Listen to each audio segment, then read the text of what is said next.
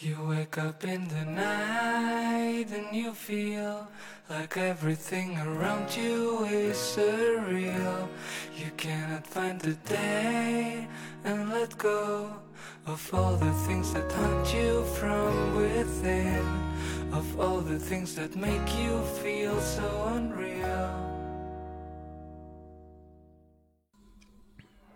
大家好，这里是《二七物语》，我是主播剁椒。大家好，我是老猫。今天咱们录之前说的那期案子，啊补一个，呃，之前说酸臭味儿的那一期，我不是说有一个没讲嘛，今儿把那一期的案件给补上。哦，然后当时我不是说也是跟爱情有关的两个案子分开讲的嘛，嗯，因为这一期的案子，我觉得是比上一次咱们讲的说父和女之间的那个啊嗯，案子更重口儿，所以我比那还重口。 啊，我我个人觉得是更重口一点，啊但是没有什么伦理的那些东西了，啊、也有也有，其实也有。哦，我直接开始讲吧。嗯，嗯、这起案子的主人公呢叫罗伯特，他媳妇儿叫萨布丽娜，这俩人的名字会出现的比较频繁，所以，呃，就是主要就是主要主要记一下就行。嗯，他们俩相差三岁，但是这个萨布丽娜呢，从十八岁开始就和罗伯特认识了。那个时候就觉得这俩人就就一下就就是说谈谈恋爱，一下谈的就是说可以结婚了，可以怎么怎么着。哦，就等于说是一个学生时期就恋爱的这么一对儿情侣，嗯，一直到两千年的时候呢，他们结婚了。结完婚之后呢，俩人就搬家，搬到了加州一个叫银湖的这么一个地方。嗯，就是我发现这真的是咱们好像找了好多案子都奔加州出来的。哦，当时的罗伯特已经三十八岁了，你想，其实他俩结完婚，嗯，就是再加上什么爱情长跑，其实已经过去很多年了嘛。按理说，这个时候的不是，等等等会儿，俩人结婚时候多大岁数？呃，他具体结婚当年我不知道，啊啊应该他反正结完婚这个事儿发生的时候，他已经三十八岁了。哦，我我听错了，我听成结婚时候三十八岁， 我啊，不是不是不是不是不是。我听错了。然后他搬到银湖这个地方呢，罗伯特自己找了一个工作，啊翻译直直译过来就是叫机械师。我听着还挺高端的那名字，啊实际上我看了一下，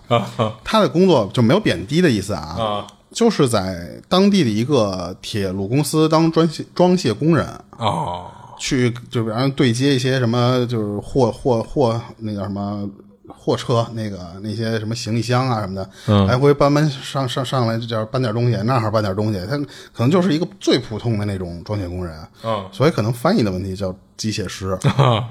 我以为是那电影那机械师。我开始也以为是一个就是说那种能修飞机呀、什么什么都懂、能造大炮的那种人，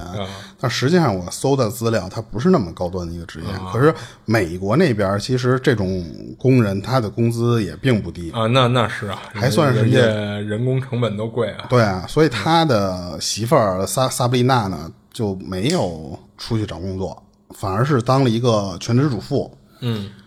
而且咱不是说嘛，那边的高薪职业属于这个就是机械师嘛，咱就直接叫机械师吧，是可以养养活这俩人的，而且呢还有余钱。你这在咱这边就不不敢想象了。其实啊 对，啊他们俩还有余钱，还能还能再养俩孩子，嗯这就就说实话有点讽刺了啊。啊所以呢，这俩人的日常其实除了日常的花销以外，还有剩余。这样呢，罗伯特他自己还有一些爱好，他平时喜欢鼓捣自己，他弄一小车库。嗯他不是稍微也，他也懂一点什么改装一点，稍微改装的，不像咱们这边说那种啊，就改。是他有一定的机械知识。对对对，嗯他他他他玩点这个，而且他特别喜欢自己开个自己的那个小船儿出去玩儿去。嗯你像一一个机械师能养一家子，还能自己买点船，就小船啊啊。嗯所以这这这两这两个人过得还不错，而且呢，罗伯特这个人吧，在他们那一片儿里边儿口碑非常好，哦，就这人性格好是吗？嗯，跟谁都处得来。哦，加上萨瑞娜呢也不错，因为她你想，她平时就在家里能跟这些邻居来来回回老能接触，嗯，所家以庭主妇嘛，他们都会觉得说这就是一个标标准准的、普普通通的吧，最起码是美国的那种幸福家庭，不能说多有钱。嗯当然不出意外呢嘛，咱们不是讲案件，它就总会出点意外。嗯在二零一四年八月十七号这天，这天还是一个周日，原本这天就罗伯特不用去上班去，啊结果呢，他大早上起来被一个同事给吵醒了，啊就跟那咱跟讲灵异那事儿一样， 啊就就是是你得替我个班儿对，说你你你来一趟吧，嗯呃，不不就就无所谓嘛。他说那那反正你到时候得补我一天。他说那我就跟媳妇儿说，他说那我出去上班去，我得临时顶一个班儿。当然了，我下了班我也不会乱跑，我就直接回家就咱就该干嘛干嘛就完了。啊所以当时跟媳妇儿萨布丽娜说完这句话之后，罗伯特自己就开车出去了。等老公走后呢，这个萨布丽娜自己在家里带孩子，无聊的时候就拿手机给给老公打一电话，就是那次干嘛呢？嗯打扰你一下呗，就是查查岗就是啊，互相就这么瞎聊一句。然后当时那个罗伯特跟电话里说说那意思，我现在正在铁路上干活呢，嗯就是也没有什么别的事儿，也不用瞎操心啊什么的，反正挺忙的。嗯啊他说那行吧，他说那次你接着吃饭呗。嗯一会儿呢，他他他就是这个萨布丽娜，他说我反正一会儿我就该吃饭，我带孩子怎么着，我把我今儿安排都告诉你。那边就说啊行行，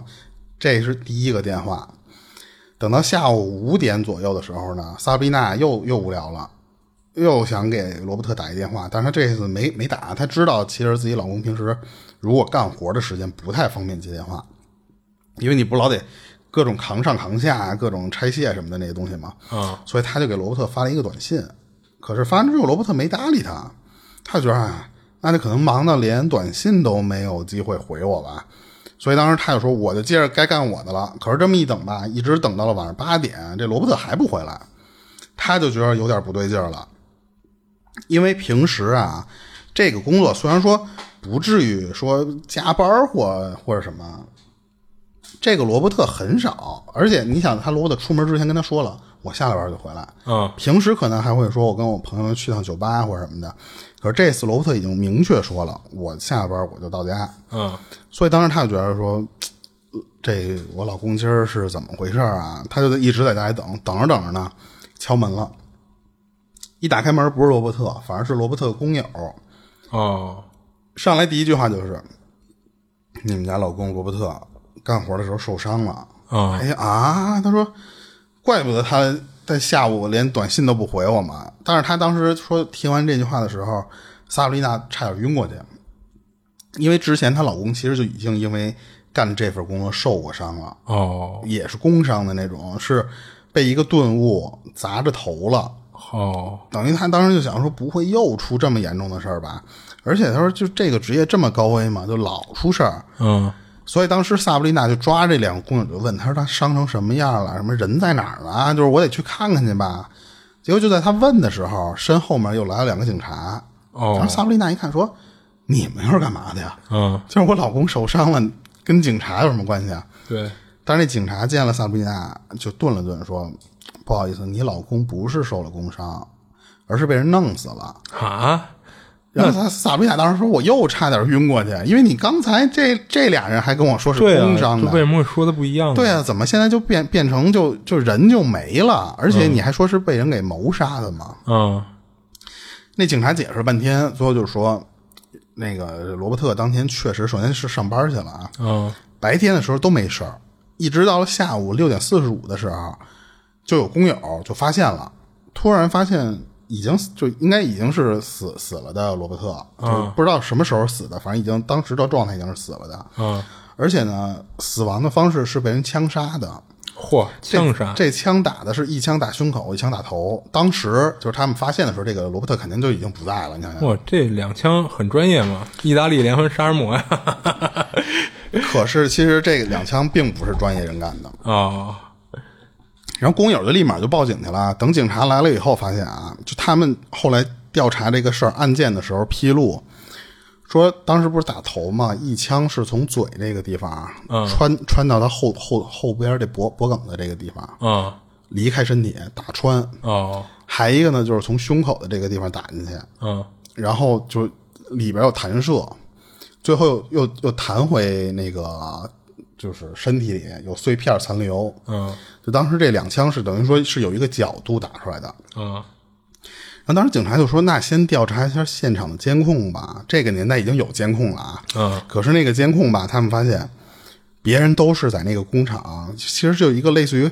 呃，怎么形容啊？就跟那种船屋或者是什么似的，就是它有一片大空地，嗯，然后有几间厂房，然后中间剩下的都是他们要装卸的一些什么东西，就类似于那种地方。嗯，但发现这个监控里边都是一些正常工作的人，但是有一个人，他说怎么看怎么觉得这个人可疑。嗯，因为他们通过对比，虽然很不清楚，那个那个监控很不清楚，但是他们都把这每一个工作的人都都对上号了。啊这一看就就比都知道方说这谁是是老李谁，这是老王。嗯，那这是谁啊？就想半天，这人就对不上，而且就发现啊，这人把自己裹得非常严，你从监控里哦就根本看不出来这人到底长成什么样。而且呢，在监控里能发现，他走路是一瘸一拐的。哦，这这一点来说啊，就在他们厂里面就没有这个人，嗯，所以他们就当时就说，那就马上扩大监控范围，咱们跟着这个监控一直能看看他能到到底去哪儿。他们一直跟着这个人走到一加油站，然后呢，这个人就一瘸一拐，他不是从工厂里走出来吗？嗯，到加油站之后呢，他反而骑着一辆摩托车走了。哦，监控最后能拍下来一张侧身的这个人骑摩托车的样子，但是也是因为太模糊了，所以完全不知道这人是谁。那这个人就非常有问题了。你在案发现场出现，又又把自己包裹这么严实，然后又形迹可疑的，你想，你要是正常来工地的人，你肯定把摩托车直接停停到工地了嘛。嗯，然后当时警方就说，那就调查现场有什么可疑的问题，或者说就是那种仇杀有没有。当时他们去看罗伯特的办公室的时候，发现啊，明显这个办公室是被人乱翻过一遍， 哦，就是但是但是当时是没法确定丢了什么东西，嗯，没有人知道这个屋里边有什就是么。平啊时放了什么不知道，呃，对，而且好像有一些值钱的东西并没有被人拿走，嗯，所以他们就觉得好像也不是图为财了图财呃图财害害命，命或者是那种随机进来抢抢你，然后给你弄死的那种。因为他们的这个工厂旁边儿就是各种写字楼，嗯，你要是图财害命的话，说实话，去写字楼里边儿应该比上工厂里面找一间办公室，呃，能能找到的金额更多一些。对就当时警方的推测啊，嗯，所以那就会不会是针对罗伯特这个人儿，他不是图财，就是想要你命？可是这工友就反馈说，罗伯特没有仇家，就他是一个，咱不是说了吗？对邻居什么都不错的这些嗯就人，是性格很好的人，所以呢，对我们平时私底下这些不管是上级下级的人都没有矛盾，一点矛盾没有。然后警方听完就说：“我那这怎么弄啊？最因为最大的嫌疑人他只有从那个监控器拍下来，你看不出来这个人到底是什么样嘛。所以警警方那边就说，我们这边忙着破案，你就是跟萨布丽娜说，你们那边如果有什么消息，反馈给我们。嗯，可是萨布丽娜那边就他说就整天就天都塌了，天天哭。嗯，除了他得一个人，你想他们俩人是搬家搬到了这个社区嘛，所以他得一个人给罗伯特准备后事，还得带孩子。嗯，平时呢，还会在社交网站上面去发一些类似于就是悼念自己老公的那种微博吧。嗯，我还找到了一个当地的媒体发的，专门给这个罗伯特发的一个讣告。嗯，他当然就是讲的还都是挺，我就不具体念了啊。其实就是从罗伯特，呃，多小的时候认识了这个萨布丽娜，然后他们俩怎么怎么带孩子，然后对什么什么和善，然后呢，通知是说二零一四年八月二十三号那一天，在草莓巷这个地方，我们要举行一个就是悼念仪式，当年是，然后也可以给呃罗伯特他们家里捐款，就啊大概是这么、这么一个一个信息。嗯，然后因为这个出了命案呢，铁路公司那边也特别头疼，因为这就影响到了他们自己的声誉。他们就是那你说剩下的那些工人怎么办啊？他没有查出来这个罗伯特到底因为什么杀的嘛？嗯，你万一就是跟这个公司的人有仇，老随机过来捅两刀来怎么办啊呀？嗯，所以这个铁路公司他说我自掏腰包，我出十万美元在网上悬赏，你们谁有人知道关于这个嫌疑人的消息，就只要是最后破案有帮助啊，这十万块钱你就拿走。嗯，就这么一弄吧，还真有人打电话来了，啊，他是直接打给的警局，然后自称呢是说自己叫杰森，他说我和我媳妇儿跟罗伯特那俩人，就他们俩关系非常好，是特别好的朋友。嗯，然后呢，听到罗伯特这个事儿吧，我们俩这边也挺难过的，但是我们觉得有一个人可疑，你们可以去留意一下一个叫赫恩的这么一个男的，哦他的嫌疑非常大。然后啊，警方一接了这个电话就说：“你就凭什么让我们去留意赫恩？你有什么证据？”对对，就是为什么怀疑这个人嘛？然后杰森就说：“说赫恩这个人啊，哼，他跟萨布丽娜有一腿。”哦，然后警方说：“啊， 说哎接着说呗。”嗯然后杰森就说呢：“他说我和赫恩是同事，啊我们俩就因为萨布丽娜的这个事儿，就他们俩有一腿的这个事儿，我们俩还吵过架。啊然后警方就问：你们俩吵什么架？这事儿不应该罗伯特去吵架吗 对啊他说啊，说出你的故事吧。啊杰森就在电话那头就顿了顿，他明显不太想说出这个事儿来，然后想了想，他说：“因为我和萨布丽娜也有一腿。啊！我操”！警方就说：“啊， 哈哈就是。”然后，但是杰森马上就解释说：“但你先别急啊，这个事儿她老公罗伯特是知道的。”啊警方又懵了，不是你到底想说什么呀？就是你跟呃罗伯特老婆有一腿，你让我们找的那人跟罗伯特老婆也有一腿，然后你这个事儿罗伯特还知道，啊就有点乱吧。但是杰森就说我们俩啊这个事儿不是什么偷情被抓了被发现的，啊相反呢是我自己的媳妇儿，她也跟罗伯特也有，哦，他不就是那种换什么游戏？对对对。啊然后警方那边一听这么这么玄妙嘛，就说那个，那你就展开讲讲吧，你就 好好讲讲你们的细节。然后下面我就是整理了一下杰森讲的，加上警方那边在破案之后公布出来的，就拼出这个整个事情的解这个顺序啊。嗯呃，首先是杰森先跟警方那边说，说据我了解，反正是他俩不是两千年结婚吗？嗯婚后一直过得都还不错，但是到了零八年开始，就有点七年之痒的那个意思了。哦然后罗伯有一天，罗罗伯特有一天就找萨布丽娜，就这俩人就聊天，就那意思说你哎你看啊，说咱俩现在这日子虽然就就不缺不不没有什么大钱，也不缺钱，所以这生活上还可以，但是咱俩这日子过得有点平淡。哦你是不是想改变一下？嗯就是怎么改变啊？你想想。然后萨维亚也问说怎么改变呀、啊然后什么意思啊罗伯特就咱咱咱试试开放式婚姻。哦首先，咱俩感情没问题，咱俩就是缺少点刺激，嗯所以咱俩要不试试，就是先试试，各找各的。然后家庭呢，当然不解散，就这多好啊！萨布丽娜听完之后呢，她先是她说我是完全不能接受的，啊可是想来想去吧，他也觉着说好像也可以试一试， 就因为第一，他首先萨宾娜自己也感觉了，他俩人的日子过得确实，就是越过越淡嘛。嗯，对。第二就是萨布丽娜平时她不是不去上班吗？嗯大事儿、哦小事儿都是罗伯特做主。嗯所以他已经习惯了罗伯特给他支配一些事情去干呀，或者什么的，所以他不太敢顶嘴。哦所以当时萨贝亚听完之后，就是那意思说，我考虑考虑呗。嗯，没没过多久，就就跟罗伯特说，要不咱试 试，就是知道吧？就是抱着抱着试一试的态度不行，咱大不了就不走这一步，不就不不就可以了嘛，对不对？嗯。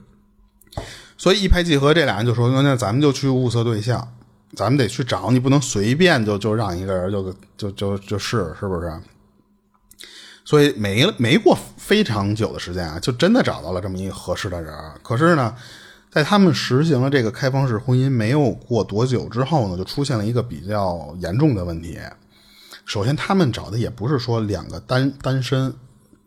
他们找的也是说得得是一对儿妻就是夫妻的这个关系，嗯，这样再进行开放式婚姻的这个期间，嗯，然后你就最起码不会影响到别的东西。呃那那说白了，其实他们不是打算各找各的，而是说也找一对儿。对，后来思前想去，觉得还是找一对儿跟咱们的情况一样的，嗯，这样呃应该不会有就什不么呃会有太太多问题。啊嗯对对对。可是萨布丽娜这边遇到问题了，因为她通过认识的这对夫妻里边的一个丈夫嘛，这俩嗯人不是通过啊、这个什么，她就了解到那两个人他们为什么找啊，就是嗯也是因为这个夫妻之间老吵架。哦就就是，但是呢也能过，但是就可能老拌嘴，就老跟萨布丽娜抱怨这事儿。嗯而且呢，当时他不光抱怨他这个自己和妻子之间的生活上的琐事儿，还把一些什么工作上啊、什么什么各种事儿都跟萨布丽娜讲。嗯萨布丽娜呢，就属于那种，嗯，你跟我说什么不开心的事儿，我就去开导你吧，什么的，就是反正他就一个劲儿的去去疏导这个男人。嗯，就好性格，但是没想到时间久了之后呢，俩人都发现，就是好，就是用一句歌词嘛，就是说有种类似爱情的东西出现了。嗯呃，萨布丽娜就突然觉得，哎，不对啊，说当时我们跟罗伯特聊的这个，嗯，不能动感情，咱们就是该过各的，但是你这感情是不行的，所以他就去跟罗伯特说了，说那个嗯我好像发现我们俩之间有点东西出现了。啊罗伯特就是就是那意思，嗯那就打住，就到这儿，以后就不许你来往了。嗯咱们就跟那对夫妻就断了，咱再找不就完了吗？你呢，私下你不许跟那个丈夫联系，这事儿就到这儿了啊，就不许不许不许不许聊了。然后萨布丽娜也听说，可以，就彻底的这俩人就跟这家人这对夫妻断了关系了。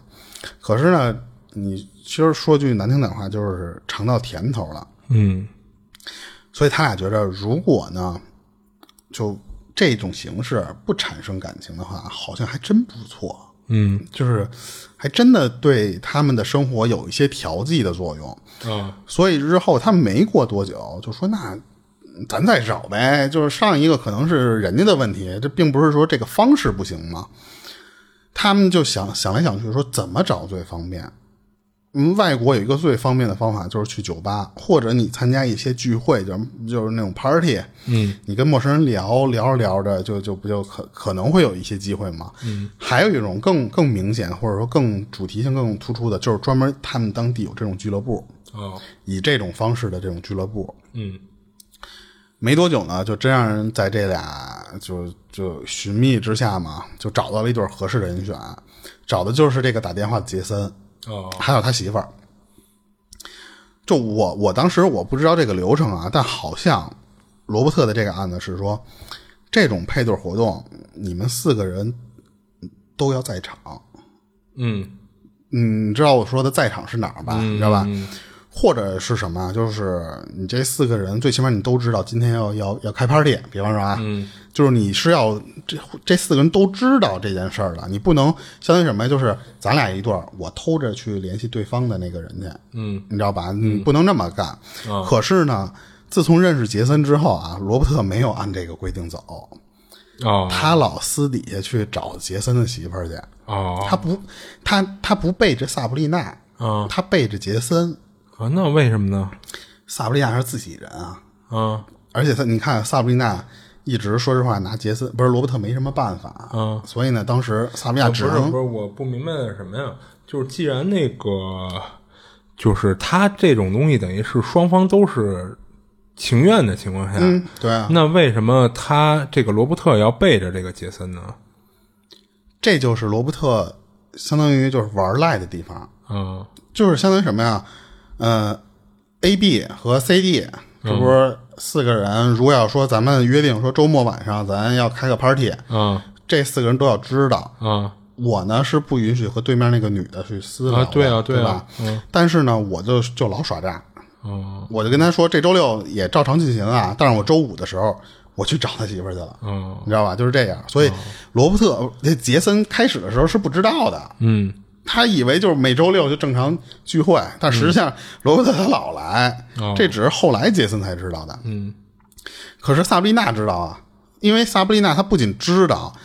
罗伯特每次去偷着去找那个女的之后呢，还老跟她炫耀：“哎，我今儿又去找那谁他媳妇儿去了，然后怎么怎么着。”所以萨布丽娜当时挺痛苦的。因为说你约好了，咱这规定你不能上瘾呢，对不对？嗯。而且你不仅是上瘾的问题，罗伯特那段时间开始疯狂的在网上找这种类型的片子去看。哦而且就跟看电影似的，就一看看就看一天，看疯了。就是他不像说有的你看完爽一下就就完了。罗伯特不是，他拿那个他找了一堆，他可能能给自己关屋里关一晚上，就专门只看这种类型的。嗯他用非常多的时间，所以这个事儿让萨布丽娜有点难受。就是咱咱就是你说正常的每周比方说来一次、两次、三次都可以，但是你现在这个状态有点病态了吧？你这现在有点跟着了迷似的。啊而且他他当时说，从两千零八年他们不是决定做这个事儿开始啊，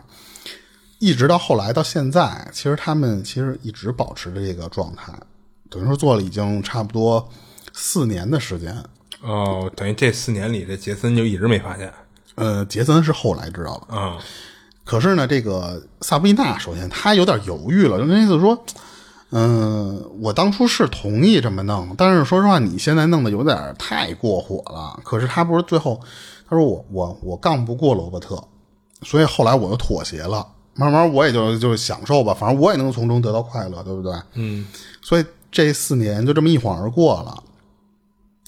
可是到二零一二年的八月份的时候，这一天出现了一个问题，就是我刚才不是说萨布丽娜她是做全职主妇嘛？其实哦她平时也去他们家附近的一个地方做兼职，哦一个就是超市。挣点小零花钱，对，她就是咱们就是说那种超市里边免费试吃、嗯那个那个派发员，你知道吧？她就是干这个，就偶尔去一趟，偶尔去一趟，她也不会全职去。嗯，她就碰到了杰森当时电话里说到的这个赫恩。哦，因为是什么啊试吃的这个过程中，俩人就开始就聊起天儿来，聊着聊着就突然就就巧了，就赫赫恩就跟萨布丽娜说，啊，对，那是挺巧啊，对他说我是一个消防员，嗯，然后呢，我为什么来这超市呢？我就平时负责采购，就是我平时我也是消防员的那些工作，闲下来的时候，超市采购的这活儿全得让我来干。然后萨萨布丽娜一听说，哦，我有一个朋友，他也是消防员，啊，对啊，这不是跟杰森，他指的就是杰森，啊，然后再一打听呢，原来这俩人就都都认识杰森，因为啊杰森和赫恩他俩人是同事，都在一个地方当消防员。嗯，当时我看也有一种资料说他们俩为什么能开始就聊上，啊一是说试吃的这个关系聊的，还一个呢是他们俩因为都有基督信仰，哦，然后所以就是后来在一些什么就是就是聊基耶稣什么的，嗯就是聊信仰的就反正事儿 又就反正他俩是认识了，在超市的这个地方认识了。啊，一回生，二回熟，因为这个就是这个叫什么赫恩，他老得采购嘛，啊，所以第二次碰到萨布丽娜的时候，没想到萨布丽娜先上来就打招呼，哎，赫恩你来啦，嗯，何恩就很惊讶，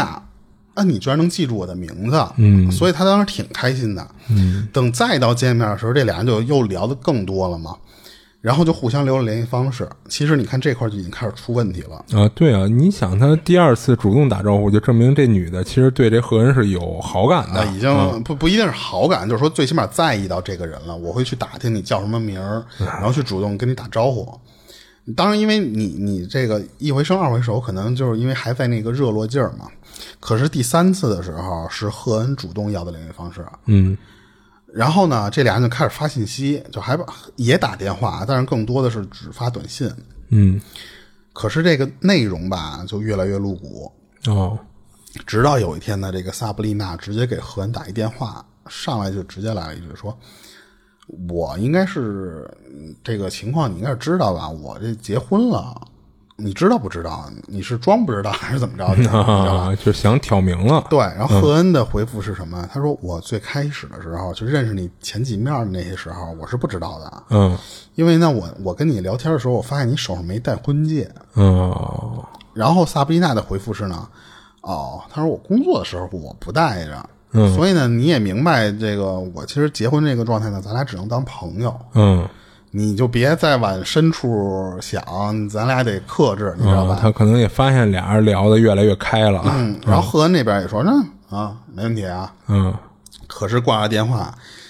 俩人该聊什么还聊什么，操，就是该聊颅骨的还要聊。 嗯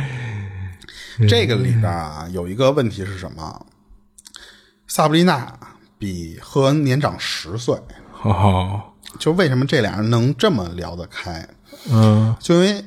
当时的赫恩只有二十二吧，还是二十出头吧，嗯他还是在年轻小伙就子是阳光开朗。你想消防员又啊，又这边美国不是非常流行这种消防员的剧情吗？嗯，赫恩喜欢萨莉娜哪一点呢？就是说这是一个成年女人的那种啊韵味儿，你知道吧？这就全在萨莉娜身上熟嗯透了，没有熟透就刚刚好，你知道吧？那种那种状态，所以他俩其实是这状态是互相吸引的。嗯，所以呢，就算这个萨莉娜给赫恩打了嗯预防针了，但还是越聊越露骨，聊着聊着不解气。最后俩人私底下就就就约了一下，啊。嗯可是呢，这个赫恩一完事儿，他进入贤者那个时间的时候，他就特别郁闷，就叼着根烟，就跟萨宾娜说：“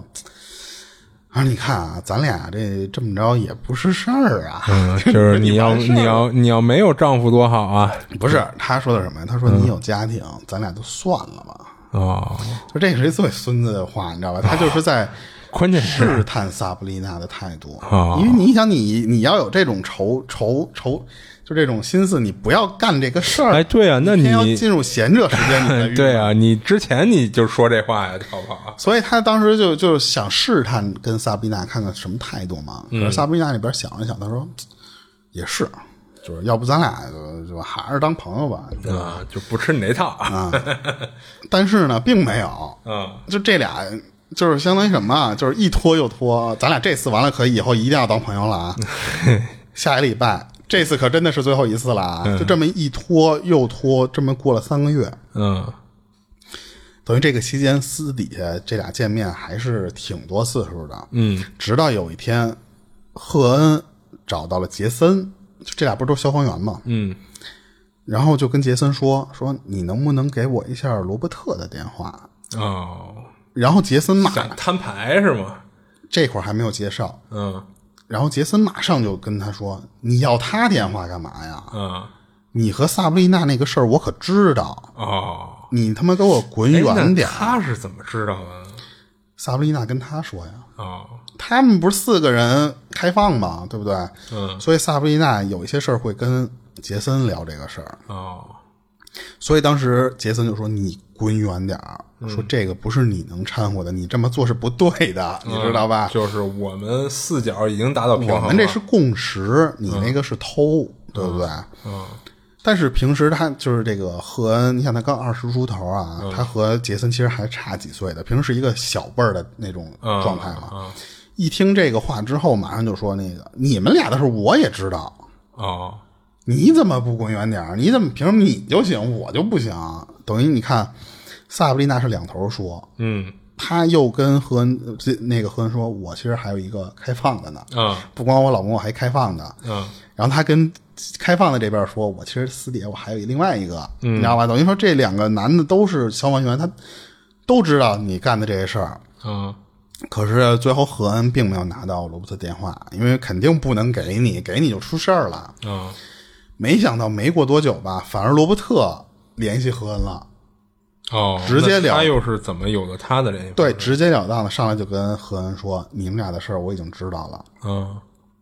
聊的什么内容我都看见了，你告诉我你是怎么想的呀？”就其实罗伯特是无意中发现了自己媳妇儿的短信，哦，他他是平时就有这习惯啊，没有，就是在无意中，你想三个月才发现。嗯何恩一看这情况，马上在电话里说：“不好意思，不好意思，不好意思，以后不不这样了，我我错了，大哥。”就马上就道歉。嗯挂了电话以后呢，罗伯特就转头跟自己媳妇儿就开始吵架，这肯定是是没没跑了，因为你说好的是开放式婚姻，可是你为什么背着我找别的人？嗯你看啊，这点其实有一点问题。罗伯特是可以自己私底下联系那个开放的，这个虽然违规，但是我最起码找的是你也知道的人，嗯，对就不是对还在这范围内的，对对对，但是你这么做就不对了，嗯就是这是罗伯特的观点啊，我不表我不表达我的观点啊，嗯罗伯特那意思说，你背着我这找别男人，你这就是偷，你这个就不太好吧，对不对？而且你俩这不是有点开始聊感情方面的事儿，因为他不是看短信了吗？嗯你俩开始聊未来了，是怎么回事儿啊？那就这个事儿就我就不能不管了吧？这个妻子萨罗丽娜一看说，嗯确实我这事儿做的有点操蛋，然后拍着胸脯就跟跟罗伯特保证说，这事儿我做的不对，我改，我以后不这样了。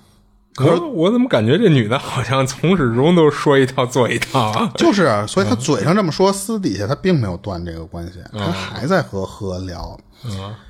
因为他已经对罗伯特的这个行为，说实话有点受不了了。嗯，你凭什么你就能干这些事儿？虽然就是说，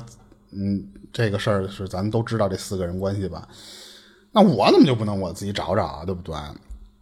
所以其实萨布丽娜这个时候对罗伯特有一种嗯就是说过不下去别过了的那种心态了。除了咱们之前说的罗伯特沉迷的那些，就我说的那些电影，一看看一天，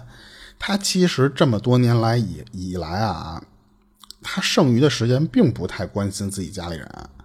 他没事儿的时候不是说嘛，就是除了他们这个 party，他还喜欢组织正常的 party，要不就是自己鼓捣自己的那个汽车和船，等于说空闲时间啊，不怎么理自己媳妇儿，也不怎么理自己的那，他不俩还还俩孩子呢嘛，啊就不怎么搭理这这几个人。啊哦所以就算是被罗伯特发现了这次之后，他们俩人还是私底下会联系，甚至更严重。你想，他们其实不是已经私底下上完床了吗？嗯除了这点，他们一块儿过情人节去，哦而且已经开始，我就不是说嘛，考虑说以后咱怎么怎么办呀，就是着着眼未来了。嗯但是当时这俩人不知道怎么想的啊，就是那你干脆离婚不就行了吗？对啊可是他们俩脑子里第一个想法，其实这个后面有萨维娜自己解释了啊，他们脑子里第一个想法不是结婚，而是说离离婚哦，对对，离婚。他们俩当时就是他和这个赫恩脑子里想的是，要不咱把罗伯特弄死算了。哦，就就他现在是咱们俩在一起的最大的绊脚石。啊我估计这女的可能觉着跟那个罗伯特离婚，罗伯特估计不能答应。不是，一会儿我告诉你罗伯特是什么原因。嗯然后萨布丽娜这边就就提出来，她说这个过这么多年了啊，我老公身体哪儿不好我都知道，嗯他呢胃不好，嗯他有时候稍微吃的不对付点儿吧，就上吐下泻的。嗯咱要不要就用这种机会给他毒死算了？嗯，这样多好啊！他这个，你想，他本来就就胃病啊什么的，你容易这个胃闹毛病。那你说实话，吃点什么东西就吃错药死嗯， 就是不大是也郎该喝药了。啊？对。然后何一听说有道理啊，说这个中毒死，好像外界不会太容易想到是咱们俩干的。嗯不光如此呢，这萨布丽娜还跟他说说罗伯特啊，他有一个专门爱吃的东西，他老让他不超市里兼职嘛，他说他有时候老让我带我们超市里一种三明治，还有一个香草布丁儿，嗯他特爱吃这俩东西。你去买一个布丁儿去，买完这个布丁儿呢，下完药，我给我老公吃，这不就刚刚好吗？他俩这么一琢磨这个事儿，说：“哎，干得过啊，这个天衣无缝啊嘛。可是毒药不好弄，你不管是哪儿，你毒药都不太好买着，你都得有点什么证明或什么的。啊他们当时想的那个毒药，就是那个三氧化二砷，呃就是砒霜。 哦就是大郎吃药了那个那个那那一套流程嘛。啊他们那边开这个东西，你得有医院的单子。啊但是何恩一想，他说你不懂，说现在网上哪儿都能弄着，嗯就是去暗网找，你知道吧？就这，然后这个东西也解决了，你知道吧？他还真的在网上去找这个东西了，然后都弄好之后，罗伯特就真的带着那个布丁儿去上班去了，就是下了毒的这个布丁儿啊。罗伯特前脚出门，俩人后脚就马上打电话。就可是呢，这俩人开始还挺兴奋的，嗯，可是越聊心里越没底。他们俩觉得好像突然这么做有点不太对，因为什么呢？他要是中毒死了的话，能查出来是因为砒霜。嗯，对呀、你再在一查，就非常容易能查到是萨布丽娜你准备的午餐里边有砒霜了。啊，对啊，那你萨布丽娜的嫌疑太大 好了。家伙，这俩人这会儿才想明白这问题，我对啊，然后警方那边你再一你一有嫌疑，那就会起查你的手机啊，你生活各种东西嘛。啊那咱俩这事儿不就全暴，就是你暴露了，我也得暴露啊。嗯，所以那这么做不太好，就不嗯太不太聪明，说实 话。就那次，要不咱们别让他吃了。可是萨宾亚说，就罗德都带都走出了门了，他都上班去了。那你不早说，赶紧挂了电话，他就给罗伯特那边打了一个。哦就跟罗伯特说说那个中午给你准备的那个布丁儿，你可别吃了，因为我早上给你准备这些玩意儿的时候啊，我感觉它已经坏了。嗯不仅如此呢，就是这个，说实话啊，这个罗伯特当天确实没吃，首先是，但是他俩就觉得，嗯，那还得想办法。对，那就得换一招啊，呗。对啊，我得，我但是咱俩联系可不能再拿手机联系了。哦，因为罗伯特不是已经查过他的短信了，啊对他肯定他有可能有还会再看嗯对吧？所以当时何恩给萨布丽娜准备了一个，我看有一种资料里显示的是虚拟号码，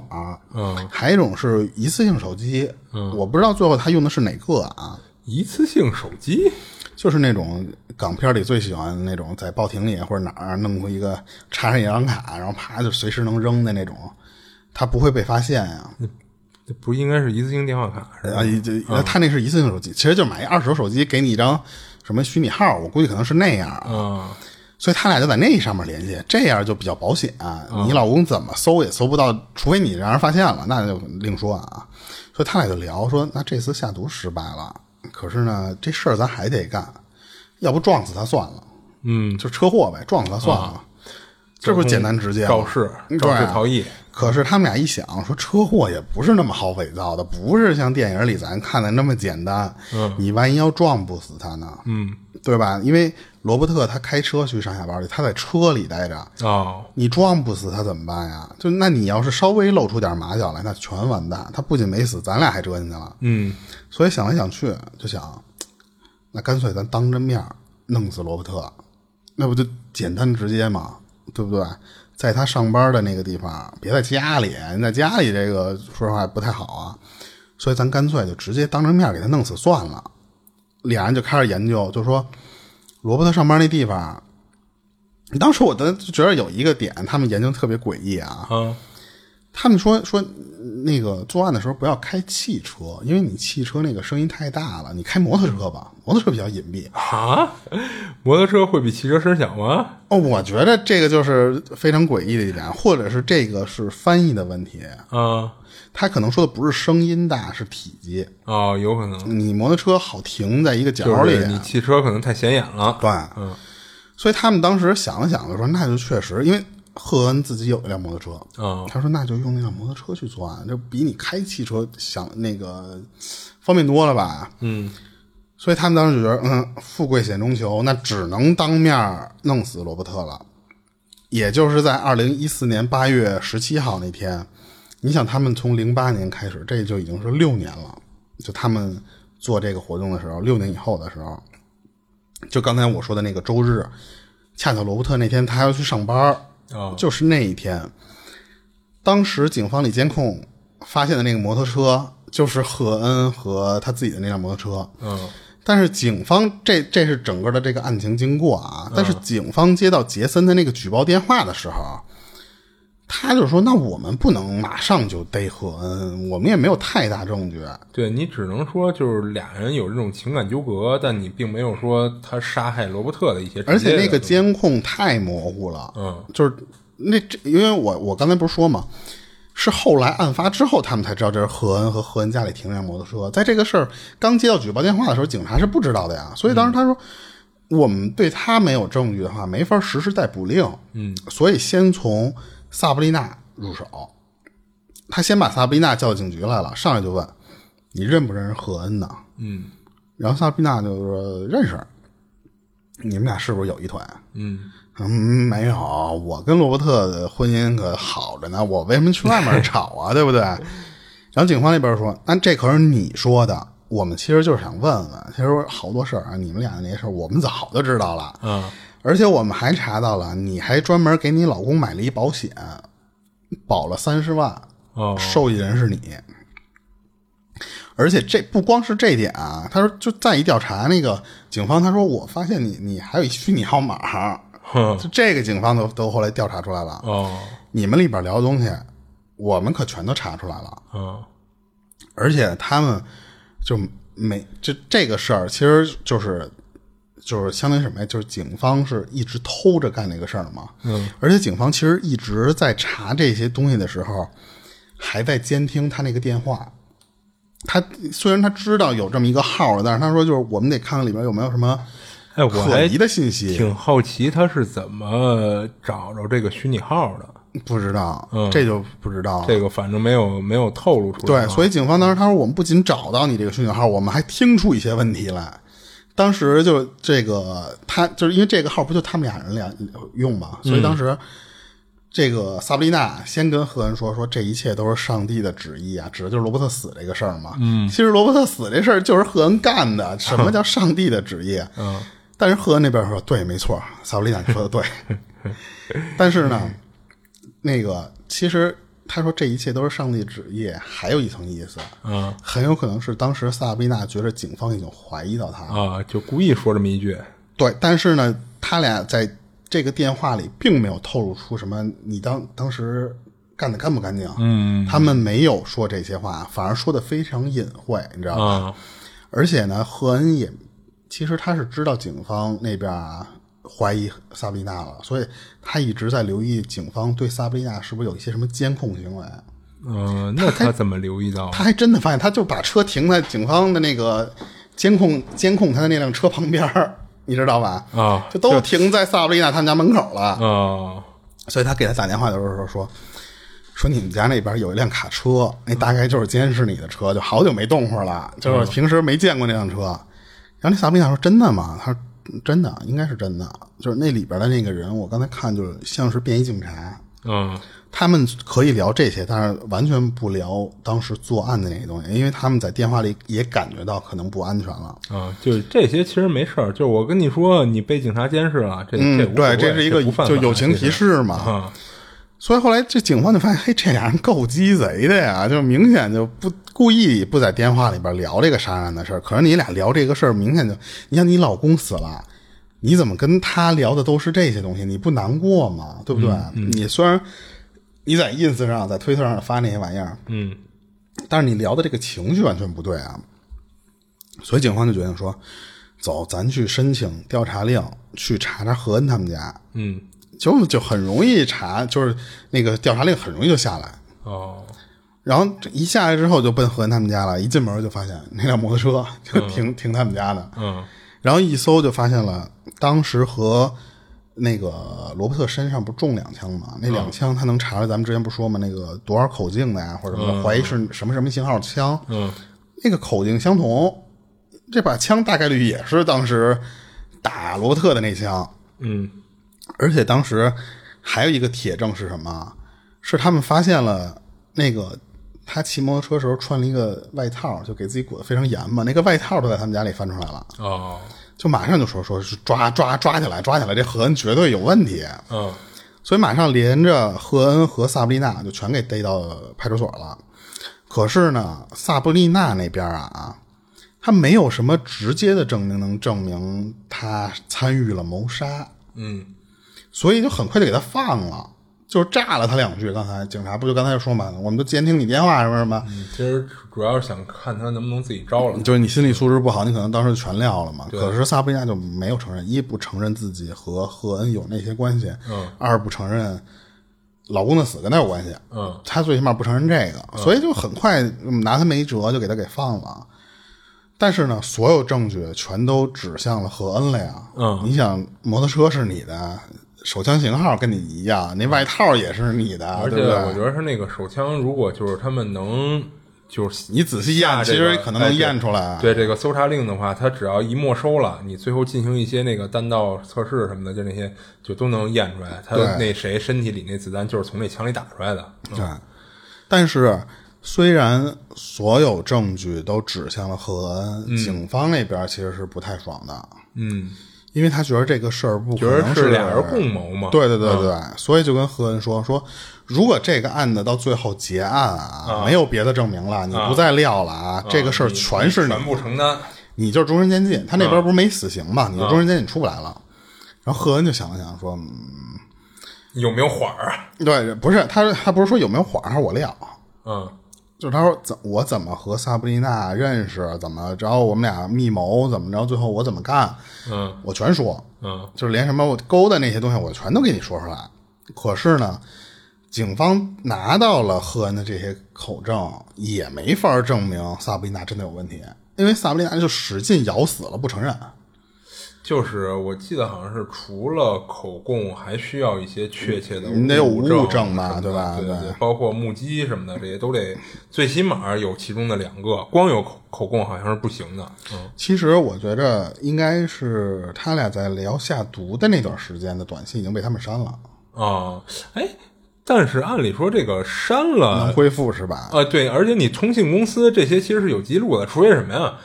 他们那边，比如说，我就存你一万条，或者就存你一年之内，嗯然后连他们服务器都删了的话，那确实可能没办法。对，嗯，可是就一点儿没有，哦，啊就是一点儿没有能指向萨贝纳的东西，因为萨贝纳自己也知道，我只要不松嘴，你们拿我就没办法，嗯，所以他最后就只说了一句什么啊，他说我就不跟甘，我就不该跟赫恩说我老公上班那个地方，哦，有有点这 推是卸，这是我最大的错， 我不应该说那个地方，所以就导致了赫恩能上那个地方找到我老公去。装受害者。对，谁知道他去那儿干嘛去了？他就问我一句，我就说了呀。所以我不知道他要杀他，可是他也自己承认，他说我确实买保险，嗯那个那个我承认，就是确实受益人是我。然后婚外情我也承认，嗯，但这些其实都都没事儿。啊不是婚外情我不承认。哦，他他当时不承认的是什么呀？就是他不承认自己首先那个开放的那个，他也不承认他跟何恩，因为他不承认的一点什么啊？我如果要承认了，那说明我俩感情的这个因素在的话，有可能我会参与到。哦，所以他说我打死我不承认。哦，你就算是有证据表明他们俩有问题，呃就说实话也没有什么，都是口头上的东西嘛，对不对？可是呢，那个赫恩自己嘛，他不是全撂了嘛？他当时就说说，我去找罗伯特，就是那个谁告诉我的嘛。嗯，我去他的办公室，罗伯特当时接待我的时候，还以为我来跟他聊什么项目啊，什么什么这些东西呢。嗯，结果他还在给我端水，刚端过一杯水的时候，我就掏钱给他弄死了。他哦当、你说他这个等于在办公室直接就那么开枪射杀了，对那周围也没有任何人听到什么的，那证明他可能还真是就是仔细挑了一个周周围没任何人的或者有情消况下音啊，或者是可能哦，有那那就不知道了。对嗯，而且他当时为了自己不被监控器拍下来，他其实不光是套了一个皮外套，戴着一头盔，他还就弄了一个红毛巾糊住脸。他这样就是完完全全的从屋里出来的时候，监控是拍不到他的。嗯，所以这就是为什么当时那虽然也模糊，但是就算拍清楚了，你也看不出来那是何恩嘛。嗯，这个案子二零一四年的时候，罗伯特不是死吗？其实赫恩那边早就撂了，撂了他就是该有的罪，他那边一直在审理的过程中，但是萨布丽娜这头一一直咬着，嗯，一直咬着，一直咬到了二零一七年，终于就是法庭那边对他有一些就是审判了，先是控告他有一个一级谋杀，嗯，教唆谋杀，还有一个作伪证。你看一级谋杀就什么呢，相当于就是你参与了你杀害你老公，嗯，教唆谋杀呢，就是你指使何恩去干这个事儿；伪证就是你，咱们你当时不是都不承认嘛，对不对？就是谎话连篇嘛。对。嗯但是对于那些，就是他们不是后来也查到了一些暧昧短信嘛？你不是不承认你俩有关系，你俩不是没没婚外情吗？我们都找着了，这你看这些都是什么呀？但是，呃，萨布丽娜对警方和法庭的回复，就关于暧昧短信啊，就说啊，我不知道啊，我不记得这事儿了啊。他说我也不知道我当时为什么会说这种话，他就靠一种装疯卖傻的方式，想把自己婚外情的那一段儿就撇开这个关系。就刚才我不是说嘛，就你要是真有关系的话，你这个责任你逃不开。可是警方还有法院根本就不信你这一套，就啊对啊这时候已经有一些逐步的证据，加上赫恩的人证了，所以最后呢，判了萨布丽娜一个终身监禁，嗯、而且二十五年不许假释，就是你最起码你待二十五年，你这二十五年你是出不来的。嗯，但是赫恩那边儿，他因为从一开始警方逮着他的时候，他就直接认了，全撂了嘛。啊他主对，他这叫主动认罪。啊，坦白从宽。他虽然杀了罗伯特，但是他没有终身监禁，哦而且量刑量到了多少？二十五年零四个月。哦，哎，那不是跟那个他那假释事件是一样 的吗？对呀、啊而且啊，他这还有机会提前假释啊。啊，是是是，你在里边表现你表良好现好点，可能就二十年，哎对你就出来了。呃这个数他是至少百分之七七十吧，好像是服刑。啊、嗯就是你你你，相当于你这赫恩是一个主犯啊，你居然只有二十五年，啊嗯，但是萨布丽娜最后判的是一个终身监禁，哦，所以萨布丽娜不服啊，她说就我不行，我得上诉。她当时就就跟法院就说你、啊，他上诉理由是什么呀？我的一些该有的就是宪法赋予我的权利，我没有得到维护，哦嗯，没有得到伸张，不行。就觉得你们这个流程里有有不合规的地儿。对，嗯，一直你看，二零一七年不是判这个事儿吗？二零二二年的时候，他还在复审呢。啊复审之后说说不行，你玩蛋去维持原判。啊然后这个时候，萨布丽娜一看这个不行了，他说：“那我就交给最高法院，这就是最后一次机会了嘛。我觉得最高法院应该，如果他毙了你，你就永远被毙。对，就如果他驳回了，对，但是呢，二零二三年今年的一月份的时候，啊最高法院加州那最高法院说玩蛋去，说萨布丽娜你这个事儿不会再审了，就这么敲定了。哦所以现在其实他一直就是被关着，他到二零三三年，就十年之后，嗯，才有资格假释。哦他这个案子其实就就完了。哦我当时整个这个案子看完的时候，最不理解的就是为什么呃赫恩的量刑比他轻这么这么这么多。啊我觉着你就算主动认罪，你不能只有二十五年吧？你一个是终身监禁，一个二十五年，这俩相差太远了。啊而且你想，其实，呃，赫赫恩做的是绝大部分的活儿，就是他从啊出主意是这俩人都一块儿出的但其实你知道啊，我是是我是这么想，就是有有没有这么一种可能啊？就是警方在了解了这俩人，比如说沟通这些信息以后，发现可能从始至终最早或者说主要提出这个杀掉自己丈夫想法的，会不会就是那个萨布丽娜有可能。啊？就那有可能是根据哦你这你想情况，你想嗯赫恩比他小十岁，嗯。就是好多事儿，可能这个萨布丽娜是在拿捏着赫呃，恩，对，其实他是在主引导，引导着赫恩一点点，我只暗示你，我可能不直接说，嗯就是哎，你看哪天哪天是不是可以用什么什么？你你你好好考虑一下，我可没就是，当然说的这有点明显了啊，嗯就是这种间接性的暗示更多一些，嗯，我觉得是，嗯，所以警方会不会认定认定那个萨布丽娜其实是主谋，而这个赫恩可能是一个执行者啊，啊？你你就像有一些什么呀，买凶杀人，那其实那些杀手在在警方判定就是一个执行者嗯啊，所以一般像那样的，他的量刑可能会比主谋低一些。啊，所以我觉得他这比他低，有可能是出于这个原因啊。而且但但萨其布丽实嗯娜、她拒不认错嘛，啊就是这个态度不就对，恶劣，我对对对，那边我儿提高一些你的量刑也很正常。一个主动，一个这个啊相当对于对就是对拒绝配合，所以而有可且能。对，一直不都有坦白从宽这个说法嘛，对吧？但是我一直很好奇一点啊，嗯就是离婚那个事儿吗？不是，嗯，你看啊，他们是因为最开始罗伯特跟他们聊说，不是跟萨布丽娜聊说，咱们开放式婚姻吧。嗯如果没有这一岔子，嗯还会不会有罗伯特的这个悲剧？嗯，那那你这个事儿，可以很明确的想到是，如果没有这一段的话呢，他俩还会七年之痒、八年之痒、九年呃之，痒。对啊对啊，你这个是逃不开的呀。对，然后以我为什么要聊这个事儿啊？就是如果没有这一段儿的话，萨布丽娜这个人会不会就是一个比罗伯特还爱出轨的人？嗯就是罗伯特可能会会嫖，会会什么啊？就是可能这都会有错，但是呢，你看萨布丽娜第一次的时候，她就非常容易对他们找第一对儿的那个男的动感情，嗯第二次又和赫恩又动感情，嗯他是一个很容易就不小心出轨的那种人。嗯然后呢，那一出轨就很容易就是说，咱俩想未来的事儿，一想未来，好，罗伯特是我的绊脚石。就如果没有赫恩，那萨维娜是不是碰到另外一个人，这俩也得攒的着把罗伯特给弄死？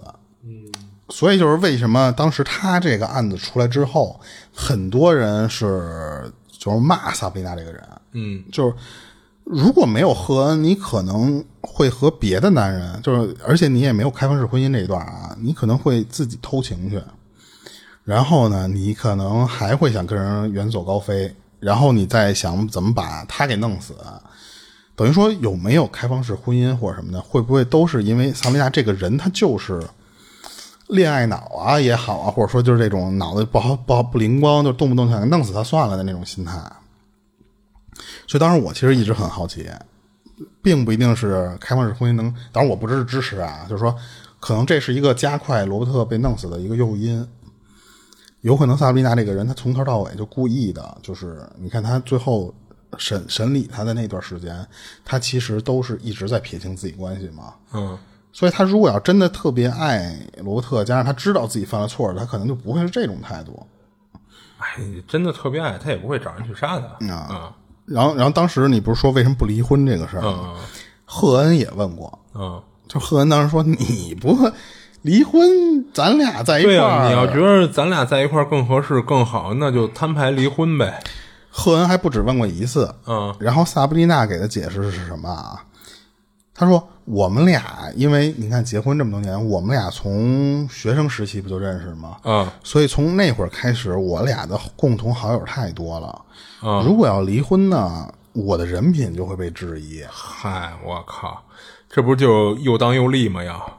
这是一点。就是嗯他因为赫恩问过很多次，每一次萨布丽娜解释的都差不多啊。嗯，还有跟他说过什么啊，就是说为什么不离婚啊？我怕罗伯特揍我。哦，就是罗伯特可能是那种那种就是那种性格的人嘛，那你跟我离婚他就揍我，那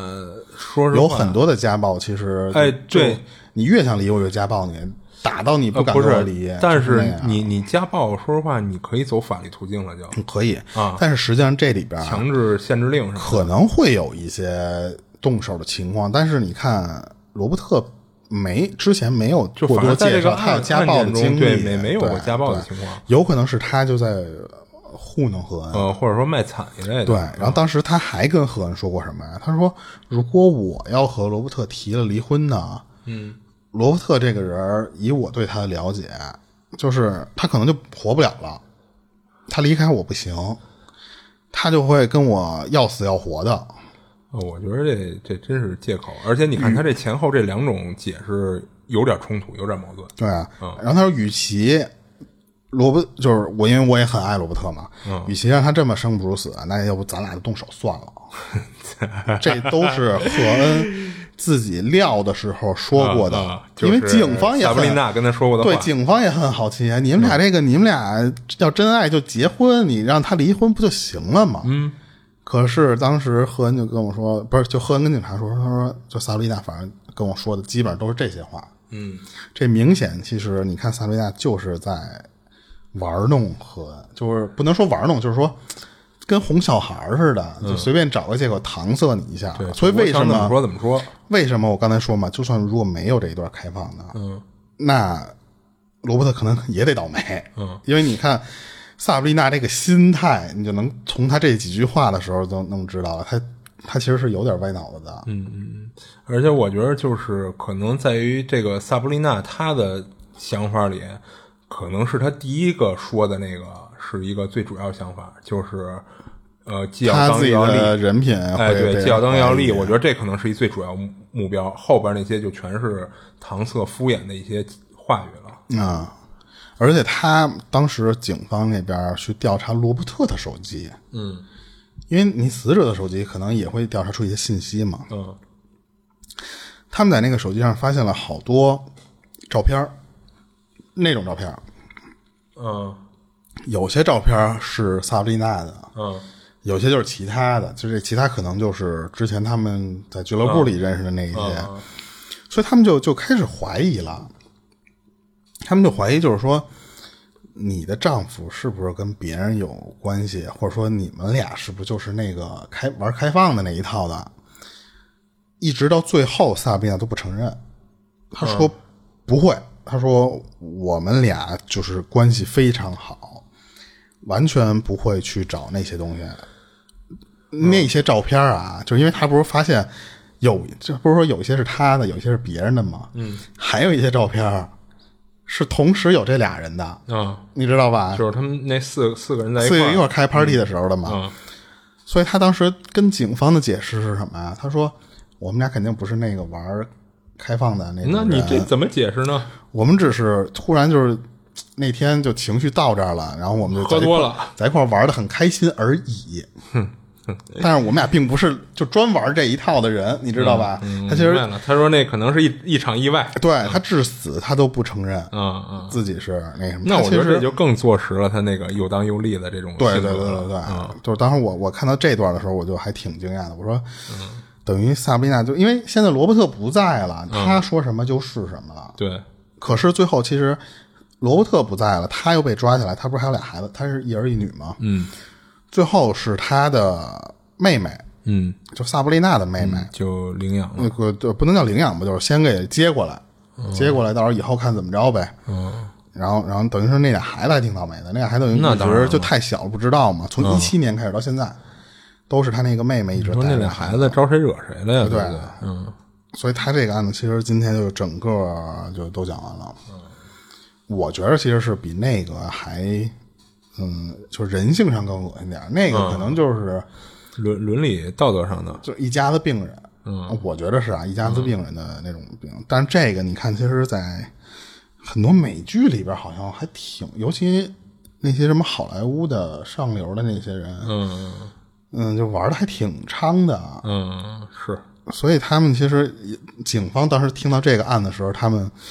没有什么特意外，啊他们就已经知道那个自由开放国度对嘛对对，对咱们这边好像叫什么聚众淫乱什么的，啊但是那边好像还不太嗯那什么了。对，但是罗伯特是最惨的，罗伯特他虽然他私底下去聊人家对方的那个，嗯但是你不致死吧？你、你开始你还下毒，然后你还你还想撞死，啊我嗯觉得。所以说，为什么我一直当时就很好奇，就这俩谁是主责嘛？嗯。其实我觉得就是你听着来说，应该更像这萨布丽娜是主责，嗯对，所以警方可能也是因为这一点判萨罗尼娜是一个终身监禁。对，要不然我怎么觉得可能第一个冒出杀了罗伯特念头的，可能就是这萨布丽娜。对，行，今儿的这个案子就可以到这儿了。行，然后这是这是对对对，这是本来那个应该发在一起嘛，那我就拆开发的。嗯嗯，然后这里是《二期物语》，我是主播剁椒，我是老猫，下期见。下期见。